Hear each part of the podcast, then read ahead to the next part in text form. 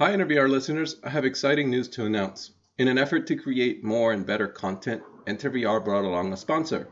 It wasn't easy finding a sponsor that aligned with the values and ideals of the show, but I think we found the right partnership with Veer VR. Because the metaverse isn't going to build itself, and thankfully the tools to build it are becoming easier to use and more accessible to everyone. Tools like Veer. Veer is a social network supported by an ecosystem of hardware and software tools for a thriving community of 360 content creators all around the world. Whether you are capturing meat space or virtual environments, Veer helps you create, edit, and share 360 content.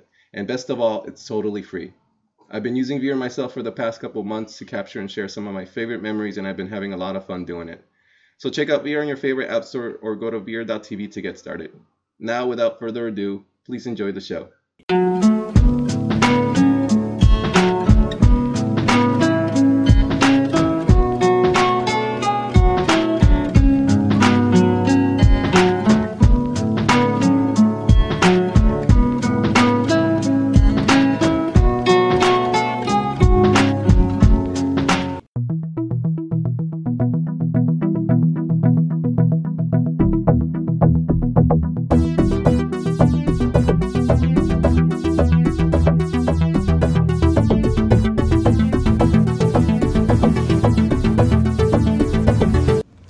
Enter VR, the podcast about all things virtual reality. I'm Chris Miranda, your host. Today I'm speaking with an all around scholar and gentleman of virtual reality, Karl Krantz from Silicon Valley Virtual Reality is joining me on the show today. Karl, thank Hey, you Chris. so much for joining me. Hey, how's it going?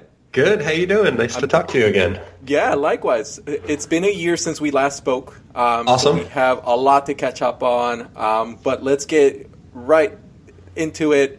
Uh, I have questions about the Apple, LG, Valve investing in that micro display company. Um, did, Uh-huh. you, did you hear, did you hear the news about it uh, last week? I think. I did. Well, I saw I saw news, and then I saw a second story that said that was actually not true. So I didn't really look that deeply into it. Oh no. Okay, well I hope it's true because I saw some photo comparisons between these new AMOLED AMOLED displays, these micro displays versus the current ones that Samsung is using, and it looks insane. It Yeah. insane. Like the the screen, they effectively eliminated the screen door effect by, uh, you know, by uh, by a lot. I mean, a lot, and it's just threw me off, and I and I just seemed too good to be true. So I've, I I was wondering if you had any uh, thoughts on that. Yeah, I'm excited about micro displays. I'm really excited about uh, uh, what's the company? Um, uh, was it Varo?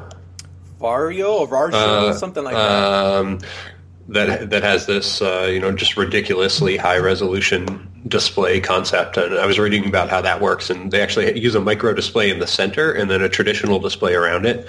And there's a mirror that um, positions the micro display directly where the center of your retina is looking wherever you're looking. So effectively giving you a much higher resolution you know where you need it because your eyes don't see high resolution on the in the um, peripheral So is this using eye tracking to keep you to keep the mirrors in your fovea or something? Um, Yeah, it requires eye tracking, and it and it basically gives you uh, you know a kind of foveated rendering, um, almost like a physical layer foveated rendering using mirrors.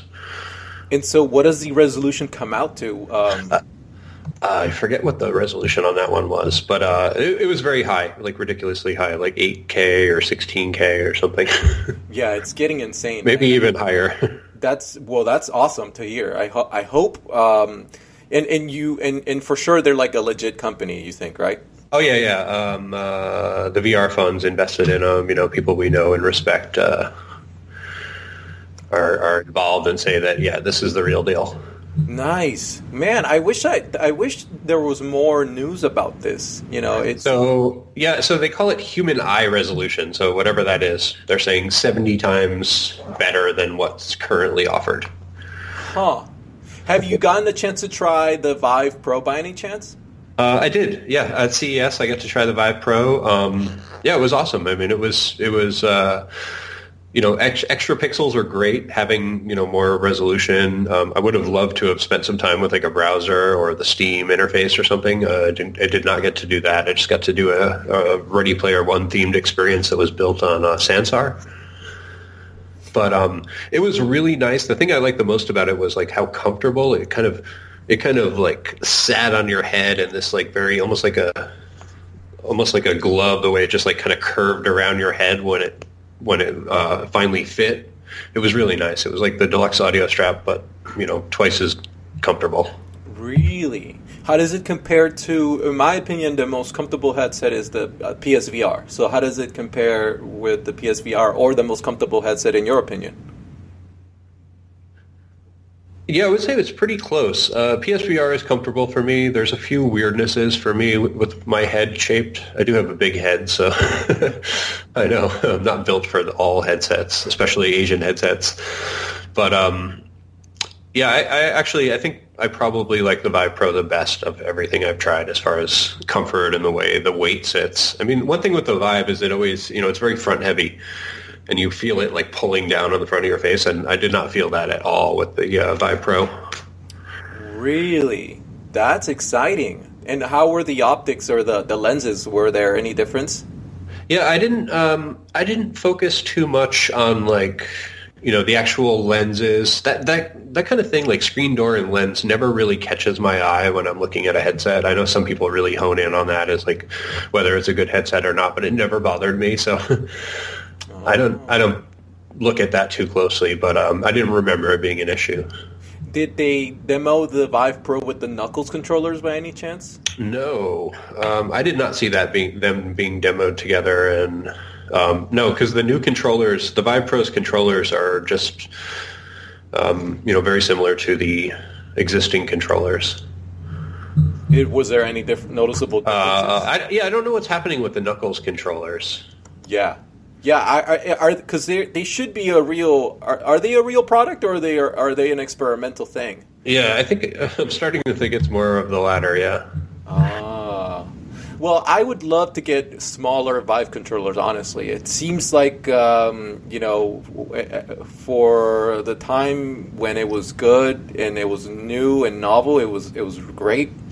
But you now we have the Rift, the touch controllers to compare them to, or you know, and it just you know it just feels like they could go smaller. You know, it's not. Yeah, they could definitely do more. Yeah, I actually don't remember the the, the controllers that I tried. I I feel like they might have just been the same controllers. Really. When when I tried the Vive Pro. Oh. I don't know. It was CES. CES is crazy. Everything's just kind of a you know a blur. did you get to try the Lenovo Mirage by any chance? Oh, and I did not. No. Oh. Uh, we had we had Ben Lang on uh, at the last meetup. He came in virtually, and uh, he gave us all like a review of uh, yeah the Lenovo and a couple other things that he had tried. What were the things that stood out for you from the Lenovo one? Yeah, I didn't try it, so I'm um, not sure. But uh, oh, about, about, what he yeah. said about what, what he said, yeah. said, yeah, yeah. Um, there, I believe there's video of that because uh, oh. he goes into some depth about it. But I think overall he enjoyed it. Yeah. Well, I'll find that video and I'll link it in the show notes because I'm definitely interested. Because I one thing that I'm paying attention to now is the race between the standalone headsets at this point, the Vive Focus, the Oculus Go, and the Lenovo Google Mirage. Um, those three are basically, it, it, and it's really peculiar the way they've positioned themselves. These companies, you know, you go, oh, you got Oculus going in there for two hundred dollars, the Mirage going in for four hundred and then you got Vive Focus for 600, and it almost feels like it they are. I don't know. Are they testing out the waters? Is it a coincidence that they're like pricing themselves uh, away from each other? Like, what what do you think about that? Yeah, it's hard to tell. Like, you know, Vive Focus is not for sale in the U.S., so it's hard to tell. You know, it's hard to position that with the others. Mm. Um, it's really for the Chinese market um, specifically, and um, I actually believe the reason they're doing that because I think that the tracking is um, you know the tracking technologies are quite different how they how they uh, achieve inside out tracking. If they achieve it you know Oculus Go is is supposedly shipping soon as well and that has no inside out tracking at all which you know it's it's kind of sad that there we're still releasing headsets that don't have tracking at this point um, but I think the tracking quality is, you know, responsible more than anything else for the price differences. Um, and uh, I, I'm pretty, you know, I haven't tried, I haven't tried these myself. Um, I haven't tried anything with inside out tracking that actually works good enough, you know, in my opinion, to consider this like something that we should be pushing on consumers. Um, except for you know the Hololens tracking, which is just totally rock solid. Um, but on mobile, you know, on you know the Windows headsets, their tracking is is great, but on mobile, it's uh, really hard to do apparently because I've tried a lot of things where they're just not. It's you know it's just not accurate enough, and I you know I we've talked about this before. I really worry about pushing VR on people when it's not good enough yet, and I don't think most VR is good enough yet. I think we need to get a lot better before we really go uh, you know full on consumer market. You know the the the early adopter market is very big actually in, in technology. It's like 30% of the market is early adopter. And I, I, don't think there's any anything wrong with just focusing on that, making it a little more expensive and getting it right first so that we don't give people a really bad impression of VR that's hard to undo. I mean, this has been a concern right from the beginning, but it's, you know, it's even more than ever a concern of mine. Are, you are you concerned, or are are you seeing patterns where developers are now having to uh, divert resources, um, whereas they, you know, whereas before they, they didn't have to. Like now they have to like. Um, you know, uh, create, develop games and experiences that work for something like the Vive and the Rift, but also they have to make a separate thing that'll work for the Oculus Go and the Mirage, for example. Like, oh yeah, it's a it's it's a it's a huge problem for developers. I mean, I think it's healthy that we have all these different approaches, but none of them have a big enough market to support developers. So they have to be on all of them. They can't be they can't just pick one, and because uh, you know the market's just not big enough as a whole. Um, so so it's yeah, it's a real challenge right now for developers. I mean you know, it's got to be a, a, passion project, I think, for most people still, which is, you know, years into this. Seriously, and it seems like, and it seems like um, the the bigger uh, studios and, and the AAA experiences are, are, are far in between. Like you know, like the um, this month, for example, you know, we've gotten a few pretty pretty good indie experiences. We got Sprint Vector but last month we got Sky, or in December we got Skyrim VR, and before that, and then after that we had Fallout 4 VR, and those were like pretty big titled games um, that sort of move players and, and, and people in, in, in a particular direction. I don't see that this year coming up. Like 2018 doesn't have, you know, a big big publisher coming coming out with uh, a, a, VR experience, uh, or, or, am I missing something? I haven't. Yeah, no, I think you know they just kind of like to get all these things out in time for the holidays, so you see like kind of you know the year's work all comes out at once.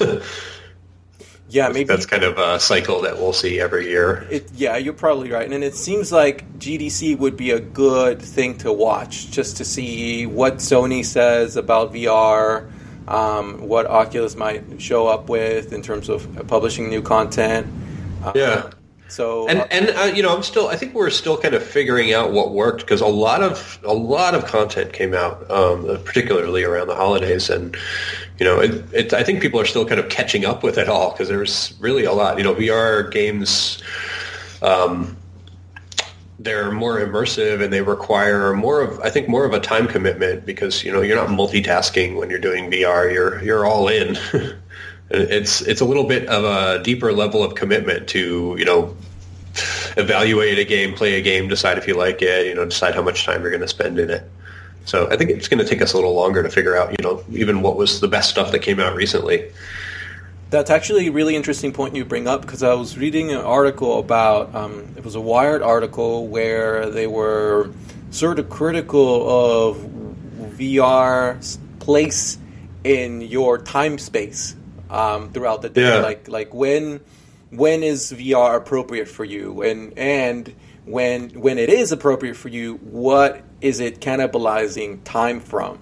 So TV is one of them. People are, are people who do VR are watching less TV uh, for sure, and and so I. Uh, and so it seems like you know that that hasn't been figured out quite yet either. You know when when when do I want to be in VR and when when do I want to watch TV and when do I want to like, listen to music? Like all these different you know things have haven't been figured out because the technology I guess is so new still. Yeah, and it, and it really requires, you know, yeah, designing your life around it. you know, designing your, your spaces around it, your office, your home, you know, and, and your schedule. And, you know, a lot of people I know that have kids, I don't have kids, but a lot of people I know that have kids, um, they don't want to do VR when their kids are home. You know, they, they just feel like something is kind of off about being off in another world when your kid's in the room with you. Uh, unless your kid is in that world with you. Yeah. So yeah, there's uh, certainly opportunities there. Um, but yeah, I think that's that's a, it's a it's a really interesting point. Yeah, we we haven't really figured out where the stuff fits in our lives, and you know we're you know a lot of people are working on experiences and tools, utilities that will help them during the workday, and you know that's a very different use case than you know something that you would have for relaxing at nighttime or something that you would use for something more productive workout time or all of these are very different yeah. So so coming from someone who's who's who's an expert in VR what do you what sort of tips or advice would you give to people um, to make their lives easier to make their VR lives easier? Uh, you know what have what have you discovered that makes things easier for you Um, you know, one thing is like, uh, I'm always moving equipment around. You know, we're we're constantly setting up for events and tearing down events and just changing setups and trying new things. Um, and you know, I I have a I have a tendency to just try to get it up and running as quick as possible. you know, you know, I, I get some new toy and I want to try that thing out, um, and you know, maybe spend a little less time in the setup portion. You know, making sure you get that that stuff all right, and actually having like a you know an appropriate size, clear space to play in. But um, you know, it really does make a difference. And, you know, in, in the level of immersion when you just don't have to worry about like things, the tracking not working right or like bumping into something because there's a chair in the way, you know, it's, it, being able to forget about all of that just really takes you so much deeper into the experiences. Um, I, I, find that really useful. You know, I, I, probably don't use VR in the same way a lot of people do, though. Um, I use it, you know, I, I use it on specific machines that are VR demo machines because of what we do here at SVVR. So I don't actually have a VR headset on my desktop machine. My desktop machine can't even, uh, you know, run VR. it's not fast enough because and every PC we have that can be a demo machine, we devote to that. Um, so I don't actually get to, uh, unfortunately, you know, right now I'd like to change that, but I don't actually get to try things that would uh, improve my productivity during the workday. Mm. Um, and I, I, believe you probably have more experience with that than I do. I'm curious been, to hear your thoughts. I've been having a lot of experience with uh, with applications and VR experiences that do the act, the exact opposite of improving my productivity. Okay. I've been playing so much Spark and VR chat lately. It's kind of it's kind of unhealthy, but it's yeah. great. Oh my god, you you you know, Spark is one of those games where it's all in. You put your you like your whole body is in the game, and every win is so exciting because it's not your it's not your just your thumbs that got you that win. It's your whole body, and and I so Spark is really addicting. I've been playing. Yeah, Spark is Spark is so good. Yeah, that's that's really uh, uh, that's like a I think right now the in my mind kind of that most successful type of experience where it's very exhilarating, kind of short spurts of really exhilarating play. Yes. And yeah, and, and as you said, it's like yeah, it feels like it's you. You know, you're you're actually doing that with your body. It's not just like twitching your thumb, but you're you're actually um, you know exerting yourself and it's your coordination. And I, I think it's a very healthy game, probably. what else sort what sorts of interesting or funny or uh, not com- or uncomfortable social experiences have you had inside of Spark? I've witnessed some really beautiful moments in there. Like the, uh, there's a guy, there was a guy who was uh, starting his own um, Spark League team, and there was, and he was teaching him, he was teaching his opponent how to shoot how to throw the ball properly, and it was just like a so. And these were complete strangers, and they were just there, you know, learning and and, and, and, and, and having fun, and you know, building a community together, and that was that was really good, really cool to see. Um, on the flip side, I've I've been I've been harassed by other players who are like playing and they get really into it and they start like cussing at you and you're like, "What are you? Calm down, man. It's just a game." yeah, I, have had more of the latter myself. Really? Oh man. People are either just being kind of weird and making noises, or or uh, you know, just like getting really angry, like unnecessarily. Oh, that was oh, I had that had that was my favorite experience. Actually, there was this one dude who was like talking so much trash, so much trash to this other player. And and, and, and, and, and, and he beat the other player, but then it came my turn against him, and I just completely took his soul. And it felt so good because he was talking so much shit. And finally, he was just like, you know, he rage quit. He and it was and it felt so good. It felt so good to like destroy someone who was so cocky and like just being mean to the other person and I and I did it without saying a single word. Like it was it was magical. It was great. Um, well, it's all that, it's interesting that in you know in in a an experience like that, the the kind of social experience and like even like trolling and and things that can be unhealthy are actually just kind of fit right into the game there, and they just kind of make the game a little more exciting. Yeah, it told. I mean, I was pumped, hyped, ready to take yeah. on this dude because he was talking so much trash. Um, and yeah, it was, and so Spark is really great. I've also been spending uh, a lot of time clubbing in VR chat. Um, yeah, I go, uh, I go dancing yeah. in there, and if you VR, VR, dancing is a thing. We've talked about this years ago. It yeah, I mean, is. it's going to be a huge thing. I agree hundred percent. I, I and I think. Um, you know, it just you get the right levels of dopamine. You're in an environment where you're not feeling the pressure of being competitive. Um, and it's all just about having fun and you know be, like if you ever go to the club void in vr chat look for a donkey kong behind the dj booth. That's always going to be me. I'm going to be as donkey, donkey kong, kong. behind right. the dj booth waving my arms around like i just don't care. That's that's going to be me. And that's basically me you know a couple times a week. Um, it's yeah it's so much fun. And and, I, and i'm making so many friends just like waving my arms around and flailing around. It's great um, yeah. Not to say yeah, that. The there's something beautiful about that. uh, yeah. yeah. yeah, yeah, exactly. Have you had any uh, clubbing, dancing experiences in VR by yourself? Um, I, you know, I've been actually kind of really interested in that whole idea. Um, going back to the Second Life days, um, you know, and I'm also so you know, I'm a, a, former DJ, so I've spent a lot of time, uh, you know, thinking about um, how to make people dance and then actually acting on that and throwing events and, and throwing events in VR and in Second Life and uh, I you know seeing how that works in all the different ways. Um, I haven't done that much in VR chat specifically, but um, I uh, really uh, I, I, really believe that there's something to it, and I certainly spent a lot of time doing that with the Echo Space guys from AltSpace when they were hosting that event weekly out of our uh, space, and, and uh, also really interested in the ideas of taking real world side of an event and tying it to the virtual side and having that kind of mixed experience.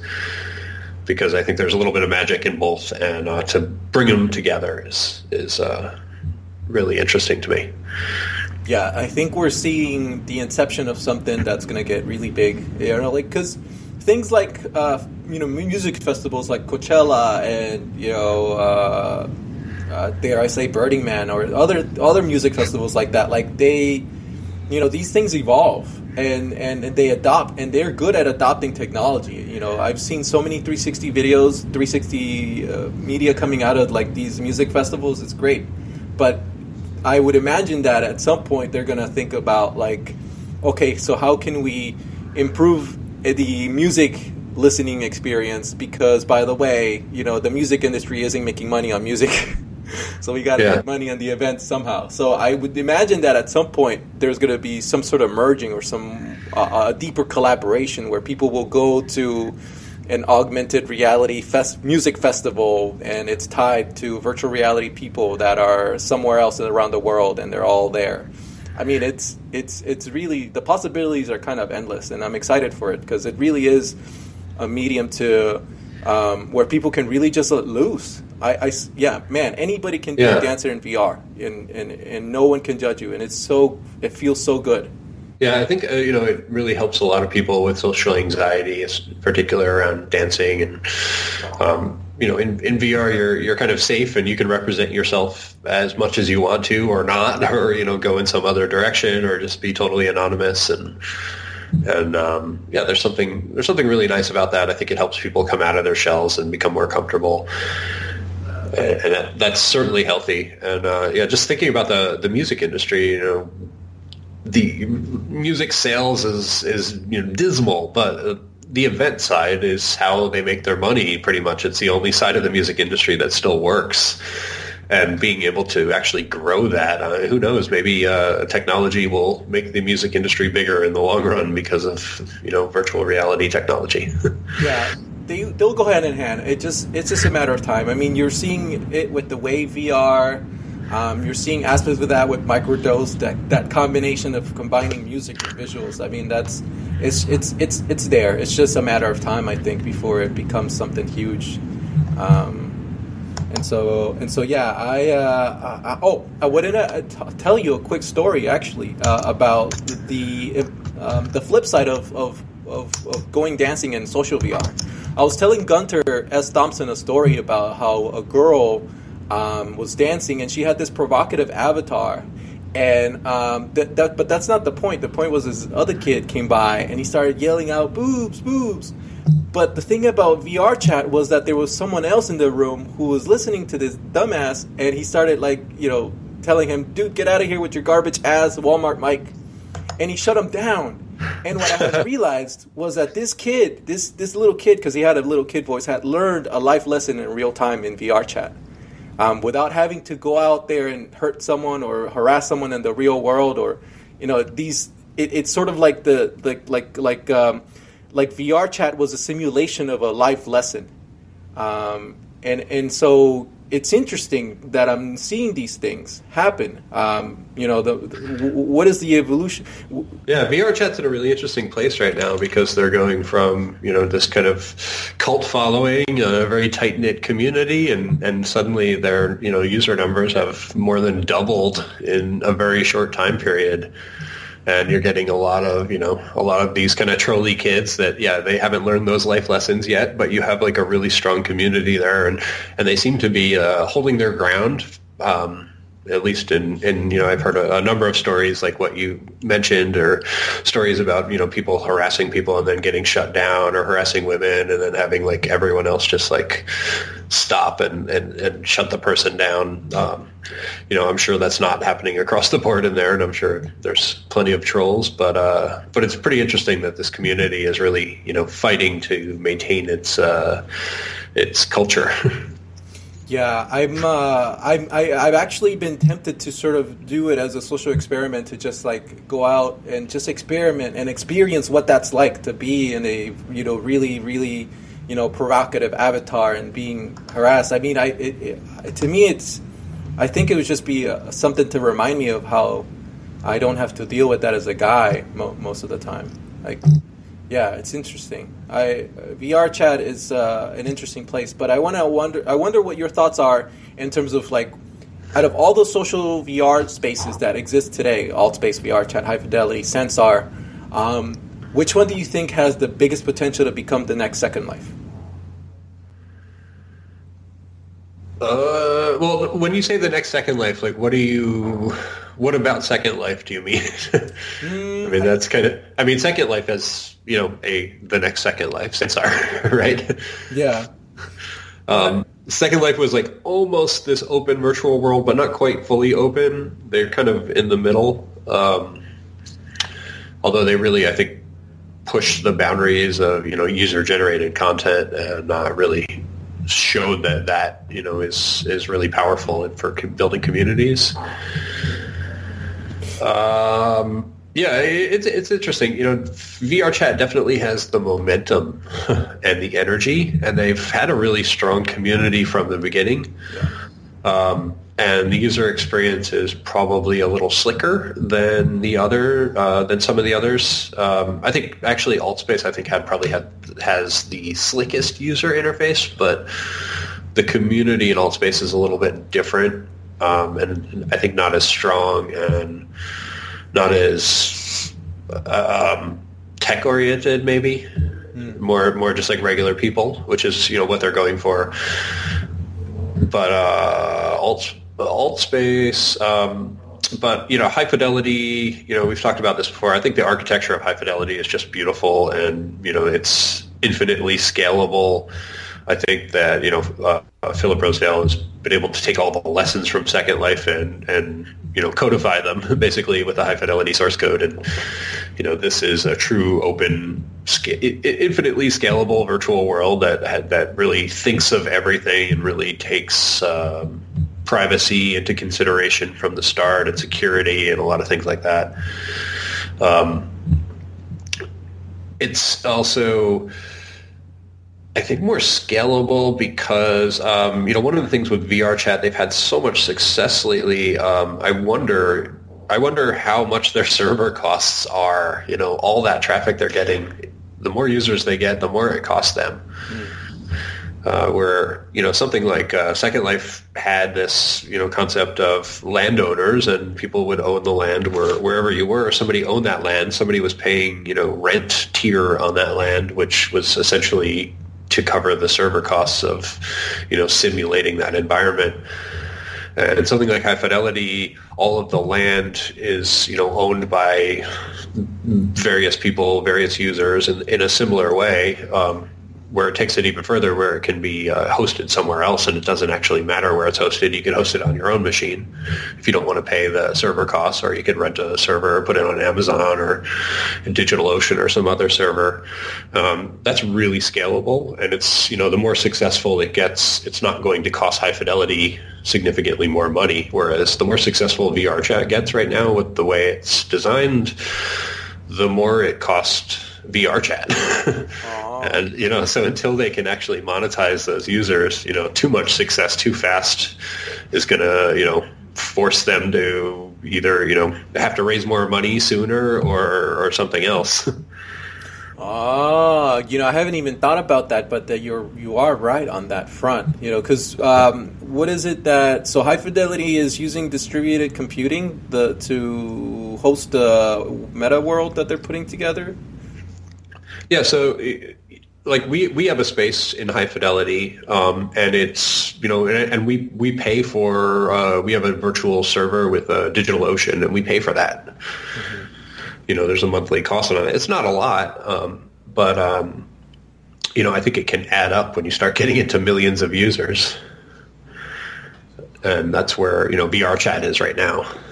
Yeah, for me, at the end of the day, the one that will win my my heart and mind would be the one that allows a seamless uh, ability to integrate avatars. Because as we stand, you can do that in VR chat, but it takes a little bit of Googling yeah, it takes some work. Yeah, yeah, to like yeah. you know put bring in a, a, VR chat model. Um, I want to I want to do it seamlessly. I don't want to I don't want to think about it, and and and I want to also be able to create and host my own club where I can host people and dance with them and you know uh, and and that's still a bit of bits away before it's uh, good before there's something like that for you know with any of the social VR spaces at this point. Um, yeah, yeah, it takes some work. Uh, we've done some events and some music events in uh, you know both in alt space and in uh, high fidelity, and yeah, it takes some work.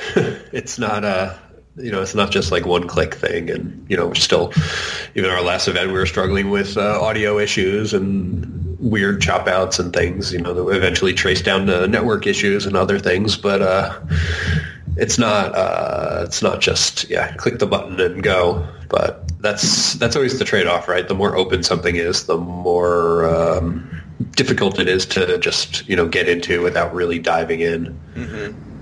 I agree. So speaking of events, I, I want to talk about uh, this year's SVVR upcoming events. Um, I know one that's around the corner is the GDC VR Mixer. yes, VR Mixer. Yep. Um, tell me more about it. What's going down this year?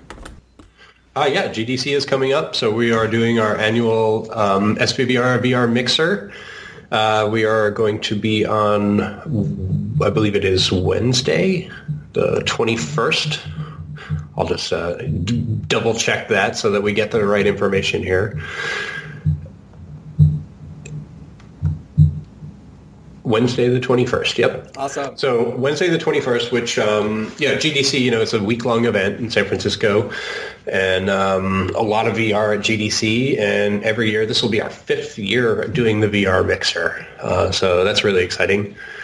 Um, we are back at Temple and we are going to do what we always do, which is just take this beautiful, super futuristic Tron cyberpunk kind of nightclub and uh, jam pack it full of awesome technology and VR from around the world. So we have our demo dungeon in the basement, and we'll be showcasing all sorts of experiences that we find throughout the year from, you know, various places in our travels and through our partners and SVVR Japan and SVVR Korea and our partners VR Core in China and um, uh, from Europe and just all sorts of great experiences that people that ne- can't necessarily afford to exhibit uh, on the floor of GDC. So uh, we'll give them a place to showcase their stuff to the uh, VR community.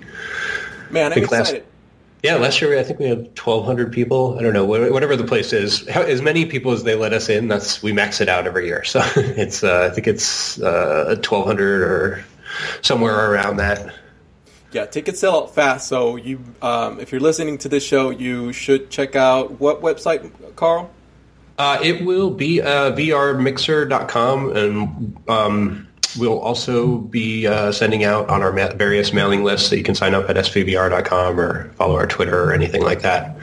Uh, yeah, we will sell tickets. Uh, this year, we're going to sell them one uh, approximately one month from the event. So. Um, that is next week, maybe the end of next week, something like that. Cool, cool, cool. Yeah, make sure that you'll go to the VR Mixer if you're listening to the show. Um, it is by far the best GDC after party you could go to. Uh, That's awesome. Yeah, we do a lot of events all year round. We do at least one event per month, but the VR Mixer is like my favorite event every year. It's always so much fun. It's just yeah, it's a little less serious and a little more fun than than everything else we do. And and, and I say that knowing that there are you guys are competing against other uh, after parties with with companies that have a lot more money, and you guys do it better. So awesome. It's so seriously. Yeah, it's, it's yeah. We used to uh, fret about that, but we don't even worry about that anymore. You know, I don't know if you know these little companies like you know Oculus and HTC and these guys. You know, maybe they'll have events, maybe they won't, but the VR community will be a, a VR mixer. yes, yes, that's that's awesome. That's what counts. Yeah. Um, so this, so that's not the only event that you guys have upcoming this year. Uh, I know that you have the big one, and that's the SVVR Expo. Uh, yes, up. that's right. So we um, so we're not coming up as soon as you might think. You know, we've always been in the uh, spring. You know, March, April, May, something like that. Uh, for 2018, we have moved it to the autumn uh, because there's, just in our opinion, just too many VR events too close together. Too many. You know, we were always very close to GDC and and um, and VRLA is in the spring now, and, and there's a number of other events, um, and we just want to give some space to the exhibitors um, the autumn is a little bit less crowded.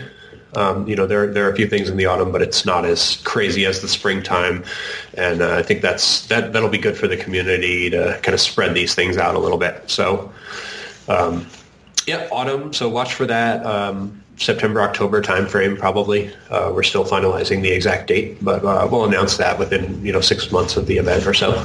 Very cool. I'm super excited about this one as well. I uh, yeah, every every event that you guys put together, you know, I'm always gonna be there and check it out and, and, and support. This is, you know, because the community that uh, that you guys attract is seriously the best VR community I've ever seen. Um, and, and that's think, that's awesome. Yeah, yeah. I have to, I, I have to say, like, I, am getting just ridiculous amounts of um, inquiries about exhibiting at SVVR this year. You know, and, and just seeing all that is really encouraging that there's just so much interest in it. I, I think our event last year, um, although not our biggest, was uh, the best as far as like just getting the vibe right and having the energy there and, and just providing value for everyone, valuable networking opportunities and connections and and exposing people to things they just normally wouldn't have seen. Um, I think everyone just came out of last year with a, a really positive experience and uh, we're just going to build on that. Yeah. Very cool. And you guys, I mean, there's so much going on with SVVR these days because not only do you have these upcoming events and you know the meetups, but you you also have a new space that I hear is freaking awesome.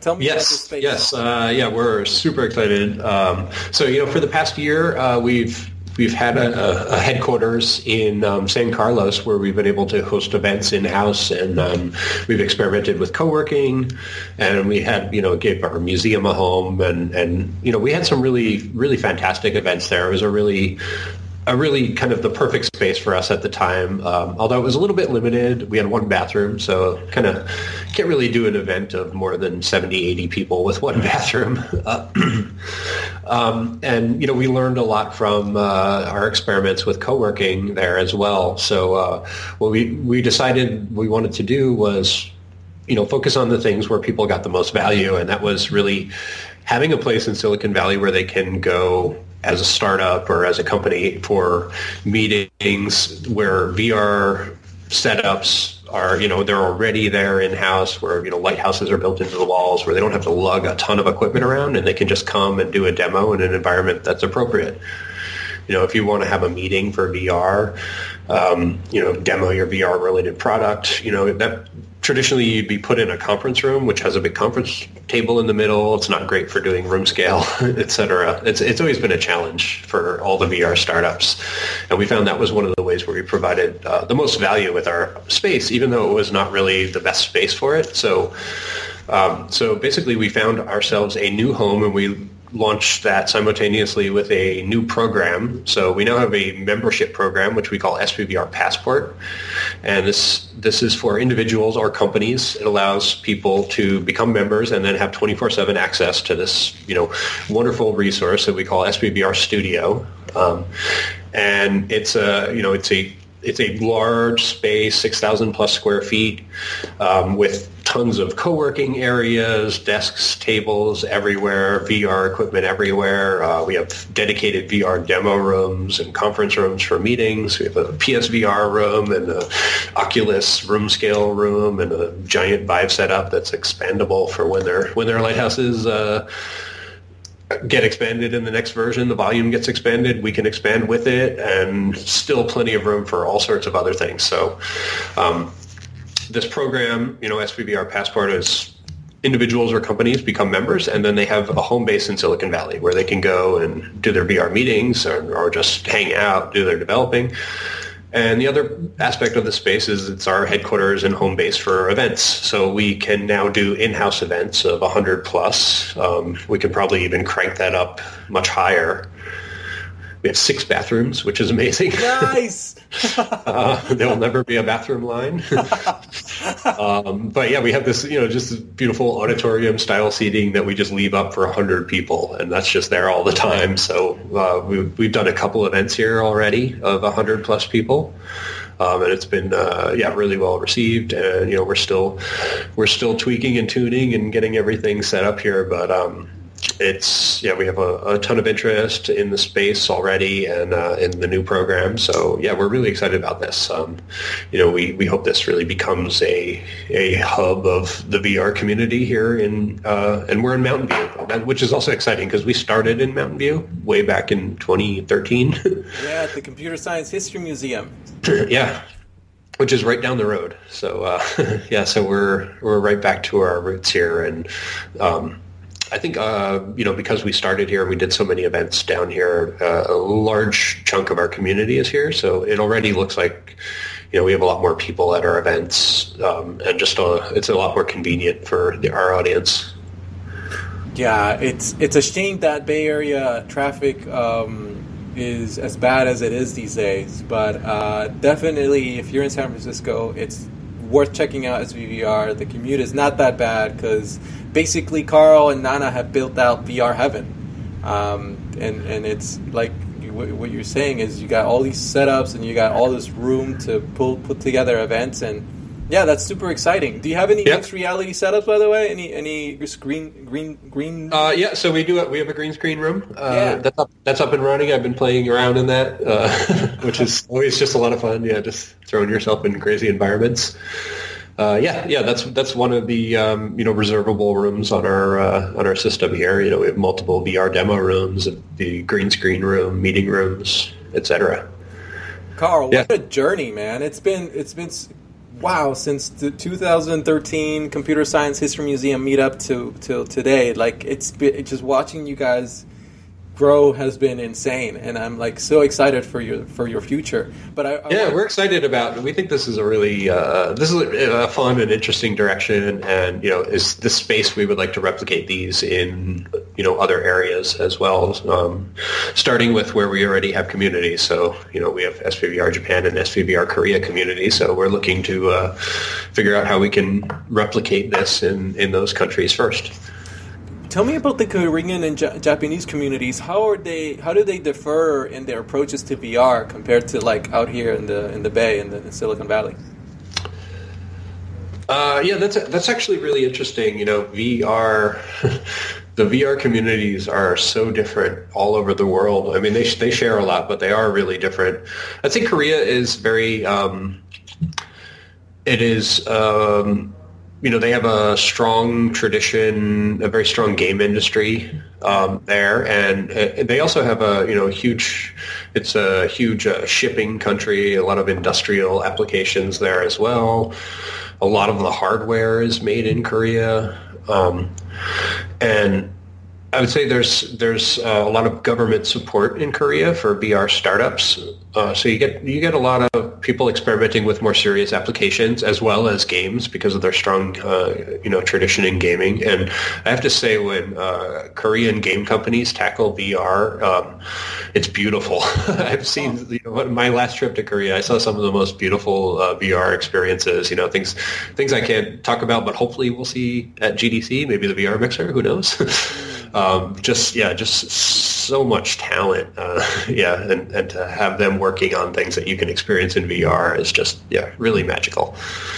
Um, and the um, Japanese VR community, I'd say, is uh, really unique in the world. there, there's really nothing like it. Uh, you know, the, the Japanese love to experiment with things, and there's a, a lot less of a focus on um, like you know first person shooters and a lot more focus on characters or kind of the more abstract side of experiences. So um, yeah, just things can get really experimental, and uh, it, it's a lot of fun.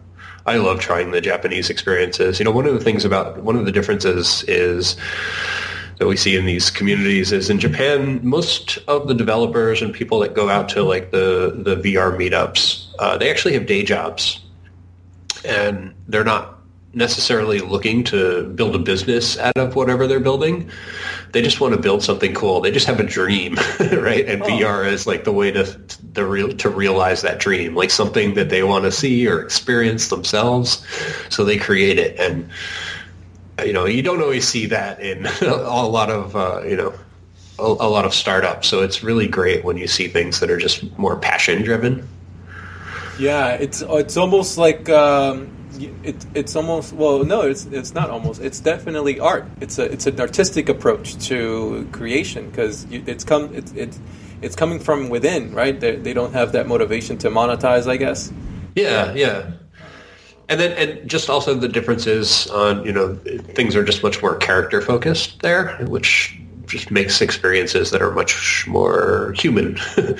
yeah, less about, you know, killing and more about just uh, experiencing and feeling and relating.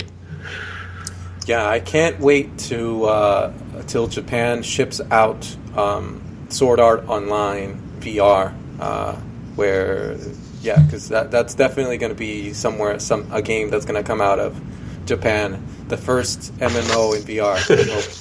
Um, Yeah, I worry about that because, you know, the this the series is, is so great and then, I don't know, it's a lot to live up to, right? it is. It's more like, it's more about the story, maybe. I worry about sure. Ready Player One actually because it is a, a, lot, a lot to live up to that book. Uh, Yeah, yeah, that too, and that's that's happening soon. That'll be the week after GDC, I think. Are you excited about that movie? What do you? What are your thoughts? Yeah, I'm, you know, I'm a little nervous, but I'm excited about it. Uh, are, are you nervous that it might paint VR in a bad light and the mainstream might get put off by it or something? yeah, no, I'm just more on a personal level. Like it was just such a, a fun, you know, I listened to it on, as an audiobook, and it was just such a fun uh, listen. and you know I'm a I'm a child of the '80s, so a lot of that was really you know touched home for me. And you know I grew up with the with the joust machine, and you know these these things were all near and dear to my heart. So um, they were really well done, and yeah, I'm just uh, I, I, I'm sure it'll be fun. It'll be a fun movie no matter what. yeah. Um, but it, but yeah, it's a lot to live up to because the book was really good. Although I have to say it's kind of a dark portrayal of VR. You know, it's it's really uh, not a VR future that you know. I don't know. I hope that you know is realized. Yeah. Is it a lot of the times I, I, I, read these books, I read these I read stories, or I watch a movie about you know an, an apocalyptic or a less than ideal scenario, and I always think to myself, okay, well, that's the author telling us that this is the direction we don't want to go in. you know, so so by by putting us in there and showing us how shitty it could be, um, it sort of preps us to not want to be in that direction. Hopefully, I mean, that's what I tell myself to feel better. Um, yeah, no, I, I think that's definitely true. Yeah, there's a question I ask you every year or every time we, you come on the podcast, Karl, and, and it's gonna I'm gonna have to ask you again. Um, what is the state of virtual reality as we stand today?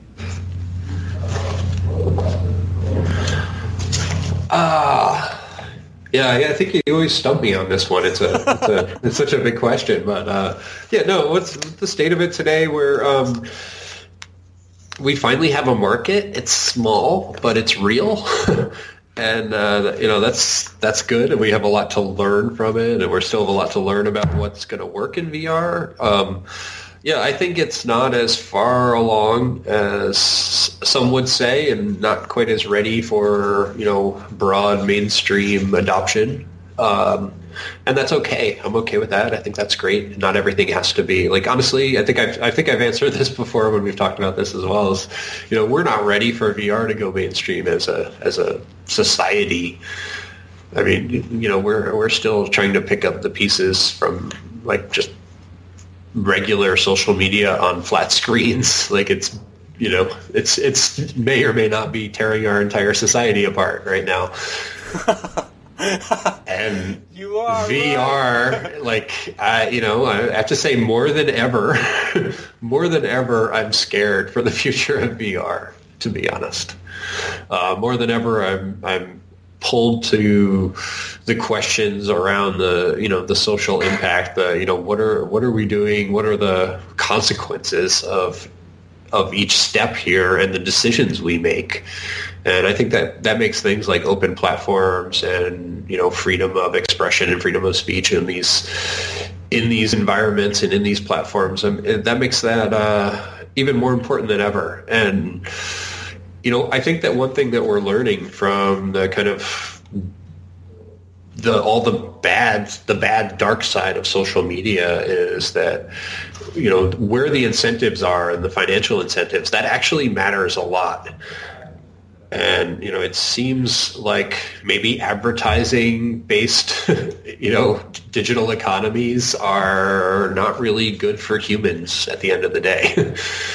You know, they're incentivizing the wrong things um, there are other ways that we can do things you know there's there's you know when it comes to you know paying people for what they do you know micro payments there's all sorts of other approaches so maybe it's good that that's happening now so that we can figure out some other approaches that may end to a, uh, lead to a healthier balance later on with when virtual reality becomes a little more mainstream. Yeah, the, you bring up a really good point, and you know it, it's it's true. Social media is hurting. Um, I feel like more than it helps. I, I feel like it's it, it's also made me less social um, yeah, it's just it, overall, it's made me a, a, less social person because of just how I don't know. It became mm, yeah. intimidating to intimidating to talk to people on a, on a on a regular basis because the ease of it's almost like um, it's almost like I, I compare it to the maybe maybe this is a bad analogy, but maybe it's almost like a like a calculator where there were there used to be a time where I was really good at you know fractions and divisions inside my head. Um, and there used to be a time when I was really good at being social and just you know off the cuff improv, improv improvised conversations with people. But then came technology, and the calculator made it so that I never had to use that part of my brain muscle anymore. Um, and social media made it so that you know it made it so that it, just the same. I didn't have to interact with people as much, or gave me the illusion like I didn't have to interact with people that much because at the end of the day, human beings need connection, you know, at Yeah. some level. Um, and I don't think social media is the best place to get that connection. Actually, it's not. Yeah, it's not a good place at all. it's it's abstracting it, and it um, yeah, and that can have some unhealthy consequences. yeah, but do you think VR is um, prone to fall into the same mistakes, or do, do you think VR is disconnecting us more from each other, or connecting us more? Uh, I, I, I mean, I guess, I guess. I'd say, you know, in its current iteration, I, w- I don't think it's disconnecting people more. I mean, I've seen, you know, uh, so much community built around VR and people excited around VR. And of course, that could be just the community of people that, you know, care about VR. um, but um, it definitely has the potential. Like, yeah, I, I mean, what is the, the VR equivalent of fake news is fake reality. and uh, yeah, just like there's so many things about it can go so wrong that it's yeah. I, I just think now it's just becoming increasingly important to think about you know the consequences of technologies and and to look at that because it it seemed like there was a general consensus in the tech industry and in the tech world and among engineers, and I've shared this myself where you know technology was just good and by default and we should just do it. And it's all good and we should just do it and throw it out there and disrupt everything and you know like the whole facebook like you know move fast and break things. And, and now i think like yeah move fast and break democracy. Like yeah maybe not. Maybe we need to like okay not just throw everything at the wall and see what sticks because you know a lot of a lot of people get hurt. It turns out it's not necessarily a good thing, and it doesn't lead to the best outcome. And I think so much of it is around the incentives, uh, the financial incentives. So I think experimenting with other models could can help other business models. Uh, you know, you can't stop technology. It's too late. you know, it's like the so we have to we have to learn how to live with it, and, and there's so much good that can come from it. That of course, why not learn learn how to live with it and, and learn how to harness it and embrace it, but and not let it you know just steamroll us. Yeah, I, I, I also maybe uh, um, yeah, uh, learn how to live with it, but also demand or or seek out the alternatives that are doing the best work that they can to live up to those expectations or that reality. You know, like um, yeah, yeah, like like uh, don't use Chrome, use DuckDuckGo. Uh, don't use you know Facebook, use you know talking on the phone or real real life communication. Um, yeah, yeah, yeah, and it, it's like don't don't be afraid to step away. I mean, uh, you know, I'm I'm an extreme example of this, but I, I pretty much had to step away from a lot of social media because it, it just was bad for me. It was bad. I, it's just yeah, it just made me unhappy, made me angry. you know, it's like I. It, it, I wasn't getting value from it. I was getting stress from it, and just like endless stress. And it's like you know, it's like a fire hose. It never stops. So it's like if you if you feel like but you can you can step away from it, and you know, okay, like some people will get angry, and like, why aren't you becoming my Facebook friend? But like, you know, that people have to accept that it's okay, and we have to like we have to stand up for the right to say, you know, it's okay to step away from this stuff. It's not a requirement that we all do things that you know make us feel unhealthy. Yeah, I've been struggling for the longest time to delete my Facebook, um, and I just, God, I Yeah. don't know what to do. I really, I Well, really I- want to get tell rid you- of it. Deleting it is hard because you're there's always like th- there's always things for me that require it as a sign in for something or like you can't do this, you can't do Facebook Spaces without a Facebook account. Um, I, you know, I, I I take the philosophy of you know keep it around, but just don't check it and just you know whatever post that on there somewhere that hey I don't check this so you know don't take it personally if uh, I'm not responding to your request. Mm-hmm. Mm-hmm. Yeah, it's so tricky to navigate these new ways to have you know like these new things that are now sort of throwing monkey wrenches into our relationships, whereas before they didn't. You know, you yeah. have to worry about you know someone friending you or not. Like yeah. like the other one that's weird is LinkedIn. Like how it's a weird one too because it's not it's not it's not friends it's acquaintances and it's and it's and it's like and you know everyone in there is is looking for something. You know, it's yeah, yeah. LinkedIn's weird. It's one of the few that I use, but I definitely use it, you know, as a as a professional connection networking device to like, you know, also as like a research tool. Okay, like who's you know who's running R and D at this company that I can talk to about something. I can I can find that out on LinkedIn, so that's a super great resource for that. Mm but but yeah, it's you know like the the incoming requests on LinkedIn are just so often people just trying to sell you things, and it's kind of yeah. because I you know I think people like you and I are are we're kind of we're in a we're in an industry, but we're also you know we, we're our friends are in this industry. We're friends with each other, the people in the industry. So it's kind of like this weird mix of business and professional and or, and personal. Yeah. Yeah, yeah. So we're not we're, we're anomalies, I think. yeah, the, it, it it's weird when the lines are blurred between you know um, professionalism, friendship. You know, it's yeah. it's it's weird. Um, but hey, we're we're here and we're, making it work. Um, yeah. So yeah, Karl, I want to uh, let me ask you: Do you have any questions or actually any thoughts before we start bringing down things down to a close? I think it's a, a good, about a good time we uh, we, we tease the audiences the audience for more next time. Um, yeah, no. My question is, uh, you know, where do I get to see you dancing in VR? Dude, we could uh, we set this up. Let's set this up. First, well, one is you can catch me every Wednesday night at Club Void in VR chat as Donkey Kong behind the DJ booth. Uh, awesome. But otherwise, we can set it up ourselves. We can try to uh, put together our own high fidelity or VR chat club and, and, and throw a party or something. Yeah, let's let's definitely do that. You know, yes. when we uh, you know I, we have the space here to do a physical side of it as well, so we yes. can have a lot of fun. Exciting, very cool. Um, cool, cool, cool. All right, Karl Krantz. Well, how do people stay in touch and follow up with all the cool things you're doing these days? Yeah, the easiest way is just go to svvr.com uh, or sign up on the mailing list. Very cool. Um, all those links will be included in the show notes. Karl Krantz, you, sir, are a true scholar and gentleman of virtual reality. I can't thank you enough for coming on the show once again, um, and I look forward to seeing you and dancing with you in the metaverse. Thanks, Chris. It's always fun to be on here.